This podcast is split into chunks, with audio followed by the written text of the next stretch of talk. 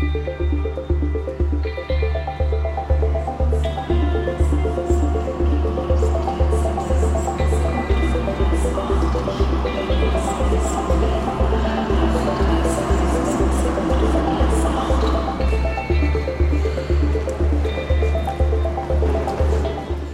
Un saluto a tutti i nostri ascoltatori, bentornati qui dagli studi di Radio Speranza in Blu per questo nuovo appuntamento con Binario 1, puntata numero 96 dal titolo La chiave giusta. In questo nuovo viaggio torneremo a parlare di diritto all'abitare e povertà abitativa, eh, partendo dalla recente protesta degli studenti universitari di tutta Italia sul caro affitti e approfondendo il tema con tutti quegli aspetti che rendono estremamente faticoso e problematico l'accesso al mercato immobiliare di tante persone e famiglie. Tenteremo dunque di cercare la chiave giusta, appunto, necessaria per aprire le porte dell'abitare equo e dignitoso, scavalcando anche a pie pari tutta quella narrazione, anche inspiegabilmente violenta, di molti esponenti della classe dirigente, atta a minimizzare e spesso a ridicolizzare il problema di tanti giovani e delle loro famiglie che fanno sacrifici per coniugare l'abitare e la serenità del diritto allo studio. Un argomento a cui teniamo davvero molto, che è anche di stretta attualità, che affronteremo. Eh, eh, so, inizialmente con un, con un ospite eh, in attesa magari di poter eh, avere anche la partecipazione del secondo che per problemi imprevisti ehm, purtroppo non potrà essere sin dall'inizio con noi. Come sempre l'ospite eh, ce lo presenta Corrado Dominicis qui studio con me. Ciao Corrado, ben ritrovato. Ciao Giannicola, bentrovati a tutti i nostri ascoltatori e diamo subito il benvenuto al nostro ospite Giacomo Piccolo che è coordinatore dell'UDU, che è l'Unione degli Universitari dell'Aquila. Ben arrivato su Binario 1 Giacomo. Ciao Giacomo.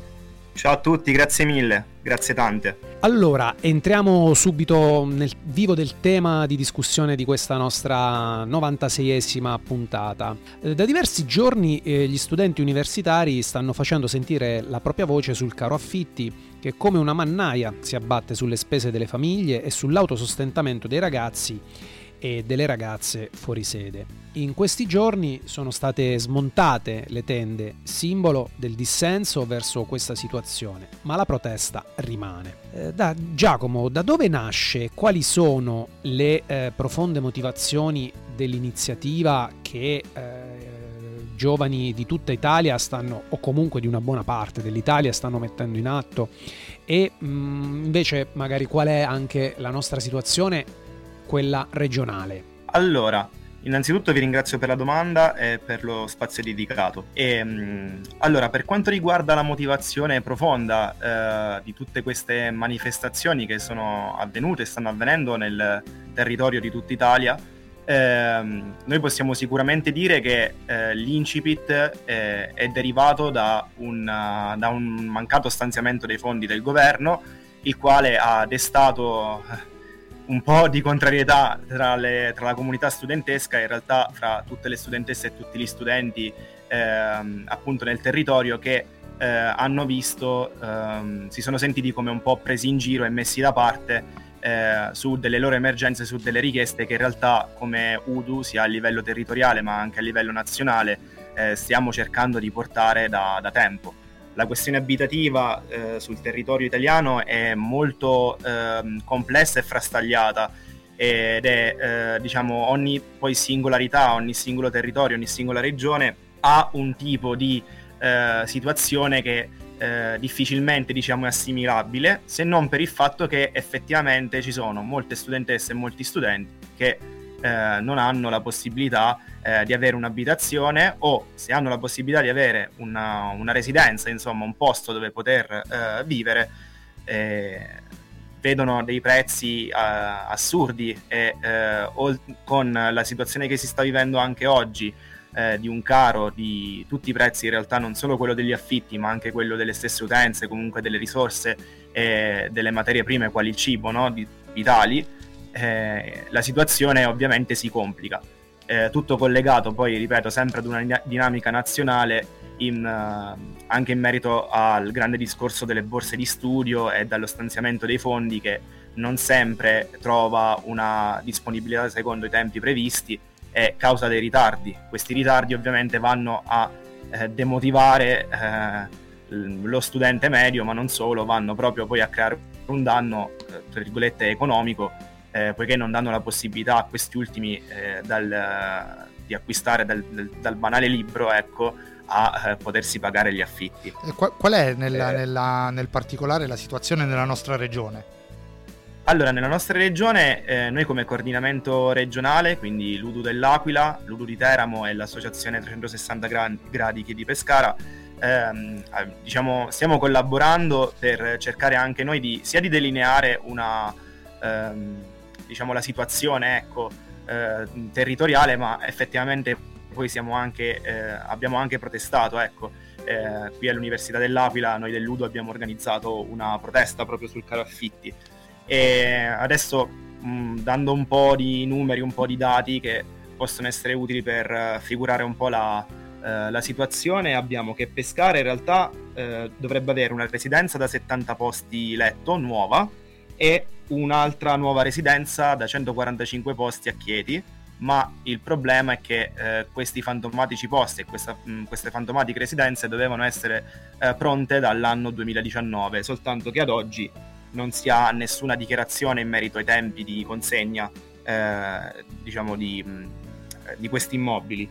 E consideriamo poi che l'università eh, di riferimento, che sarebbe quella di Chieti Pescara, che conta 20.000 studenti anche più, eh, ha 139 posti disponibili eh, dico 139 posti di residenzialità pubblica, quindi di residenza universitaria.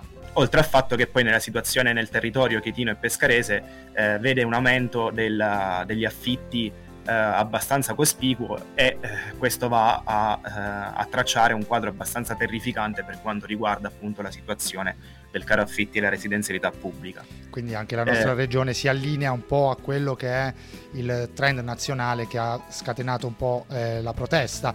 Ehm, detto un po' della genesi appunto del, del, eh, della vostra protesta, eh, come la vostra associazione, o meglio la rete di associazioni, ma soprattutto il movimento di studenti che sta crescendo, mh, mm, porterà avanti questa protesta? Insomma, quali sono i nuovi passi che ritenete siano decisivi per far ascoltare le vostre istanze a chi di dovere? Faccio un attimo un breve passaggio su quanto detto prima che eh, sì, diciamo che nella, nel nostro territorio ci allineiamo più o meno a quello che succede a livello nazionale. Eh, Teramo, ad esempio, ha una, un altro tipo di, di realtà, eh, quale eh, degli affitti che sono più o meno in una, mm, diciamo, hanno un costo abbastanza abbordabile, ma un problema di attrattività della città e non ha la residenza pubblica. Per quanto riguarda l'Aquila invece noi abbiamo tutta una problematica legata non tanto ad un caro affitti che comunque è presente ma non paragonabile a quello delle altre città, anche grandi, del territorio italiano, ma eh, di un'imminente chiusura di una residenzialità pubblica che è l'unica realtà che è quella di Campomizzi, eh, spostando diciamo, le, ehm, le, soluzioni ad un'altra residenza che eh, si chiama il Moro, la quale non ha eh, effettivamente tutti i servizi ed è in una posizione eh, fuori mano, molto periferica, che metterebbe in difficoltà molti studenti. Noi come coordinamento regionale, ma anche come, l'asso- come l'associazione diciamo, nostra territoriale dell'UDU eh, dell'Aquila, eh, stiamo cercando innanzitutto di avere un confronto poi diretto con le istituzioni che eh, ovviamente hanno responsabilità nel gestire questa situazione e stiamo cercando delle interlocuzioni che effett- effettivamente mirino ad una, eh, ad una, risoluzione quanto più celere eh, del, del, disagio e comunque dell'urgenza che, che c'è. Bene, allora eh, torneremo con te a parlare di, di, questo ed altro. Adesso diamo spazio alla musica. Su Radio Speranza in Blu ci sono Nick Cave with the Bad Seeds dei Weeping Song.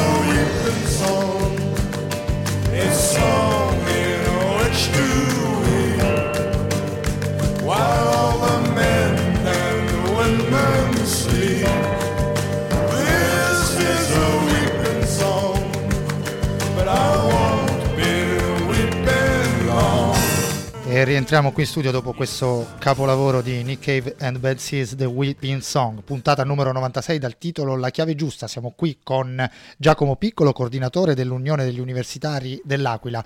Eh, Giacomo, abbiamo parlato eh, delle, delle, motivazioni, quindi della, della, genesi della vostra protesta. Ora diciamo, affrontiamo anche un po' l'argomento di quello che è il rapporto con le istituzioni deputate a risolvere i vostri problemi.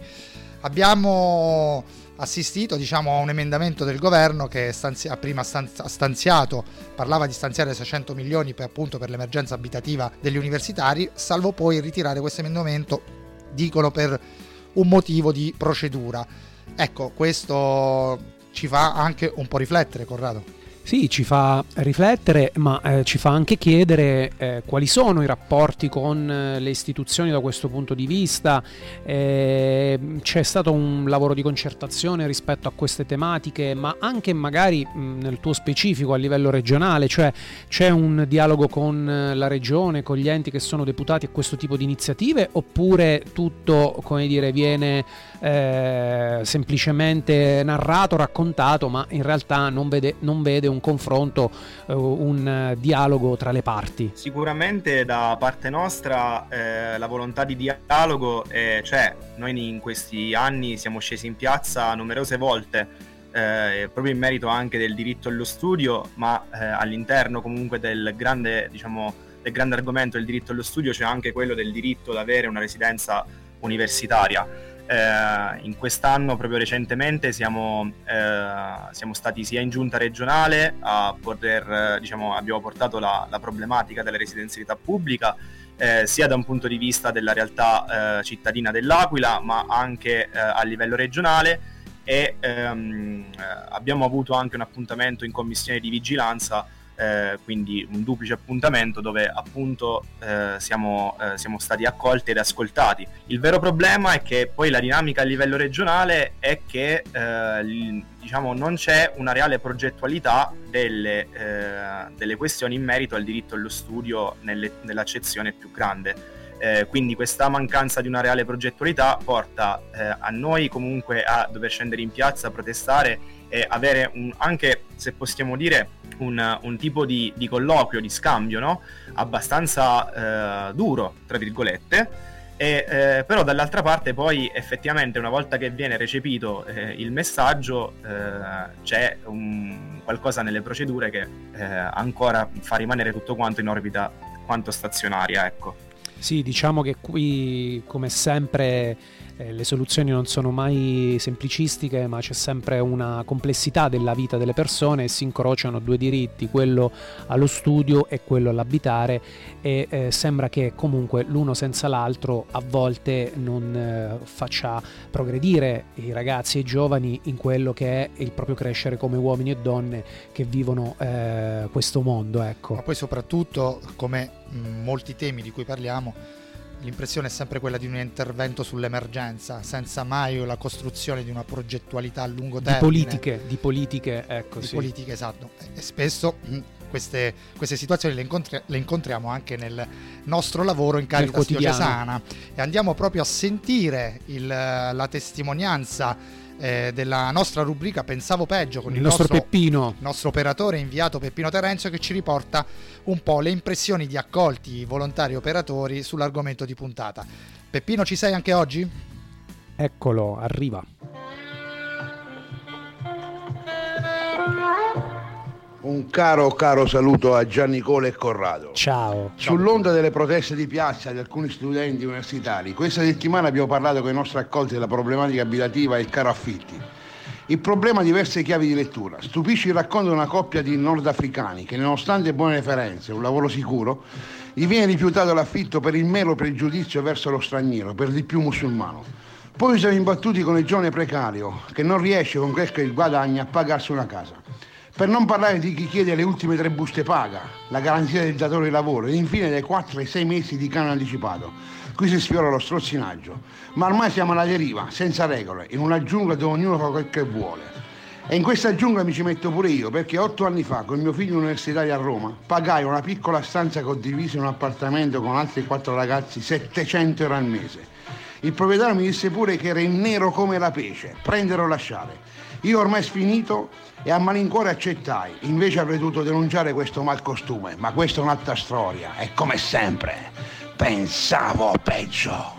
Grazie, grazie a Peppino, sempre puntuale. Hai ascoltato Giacomo quello che ci dice il nostro Peppino, insomma. Sì, sì, eh, mi sono anche un po' ritrovato per alcune, di, diciamo, per alcune esperienze anche a livello associativo eh, con quello che diceva in merito a persone, diciamo, a residenti stranieri, ecco eh, lui parlava di, di, questo, di, questo, pregiudizio che spesso aggrava sì. la condizione abitativa di tante brave persone. Insomma. Sì, noi abbiamo eh, a livello territoriale aquilano eh, tantissimi eh, studenti che eh, vengono principalmente dal continente africano. Eh, Nigeria, Ghana, anche Camerun, che sono studenti internazionali e che loro hanno subito il, la problematica, diciamo, in maniera molto più forte, perché hanno avuto delle, dei problemi proprio con l'erogazione della borsa di studio, oltre ai ritardi che erano per tutti e anche la questione residenzialità. Quindi hanno, hanno subito un, un, forte danno che poi è, è, stato condiviso in realtà da tutta la comunità studentesca e, mm, e quindi abbiamo uh, ottenuto anche il loro supporto nelle, nelle, battaglie fatte. Diciamo quello che risuona nel, nel, nel, contributo di Peppino è anche un po' la domanda è, mh, mm, sul tema dell'abitare, se non riusciamo ad aiutare i penultimi, come possiamo riuscire ad aiutare gli ultimi? E, e eh, questa esatto. è una cosa che ci dobbiamo chiedere su tanti temi. E poi mh, c'è un aspetto molto importante che come Caritas noi affrontiamo quotidianamente e vogliamo chiedere se anche questo, questo aspetto lo riscontrate anche voi come studenti universitari, ovvero la dignità dell'abitare. Oltre agli elevati costi, eh, anche l'inadeguatezza delle, delle, abitazioni tra inefficienza energetica, insalubrità degli ambienti e insufficienza degli spazi incidono su quello che è poi la vita eh, di, un, di, uno studente fuori sede. Eh, mh, cosa ne pensi tu e soprattutto se questo argomento fa parte del vostro discorso e della vostra protesta? Assolutamente, questo argomento è uno dei punti cardini anche della nostra protesta. Eh, questo perché crediamo fortemente anche nella salute psicologica dello studente, stud- cioè degli studenti e delle studentesse che eh, decidono comunque di intraprendere il percorso universitario e trattando a tutto tondo quelle che sono le tematiche inerenti proprio alla comunità studentesca eh, nelle, nelle, forme più generali, eh, trattiamo anche quella che è la tematica della salute psicologica e eh, contestualizzata ovviamente nelle sue diverse, nei, nei, diversi luoghi, quindi non solo a livello universitario, magari eh, quando si tratta del, diciamo, del, degli esami oppure delle, del, delle difficoltà eh, prettamente didattiche, ma anche quando poi vanno ad essere eh, formalizzate delle situazioni molto molto molto gravi, come ad esempio gli episodi quelli spiacevoli successi ultimamente a Chieti o alla Yulm di Milano, dove studenti per un certo tipo di pressione psicologica hanno deciso di compiere un atto. Atti che hanno intorno a loro una complessità esatto, magari non, una complessità. Non, non, riconducibile ad un unico aspetto, diciamo, né, esatto. né sociale né materiale, diciamo. Poi abbiamo anche, sempre trattando questa tematica, la questione, e unendola alla questione abitativa, eh, c'è sempre da dire che eh, è ovvio che uno ricerca un tipo di abitazione che sia quanto più dignitosa e quanto più, diciamo, vicina eh, a quello che è una vivibilità dello spazio. E, ehm, e, quindi è ovvio che molti studenti anche nelle grandi città certe volte sono costretti a pagare affitti di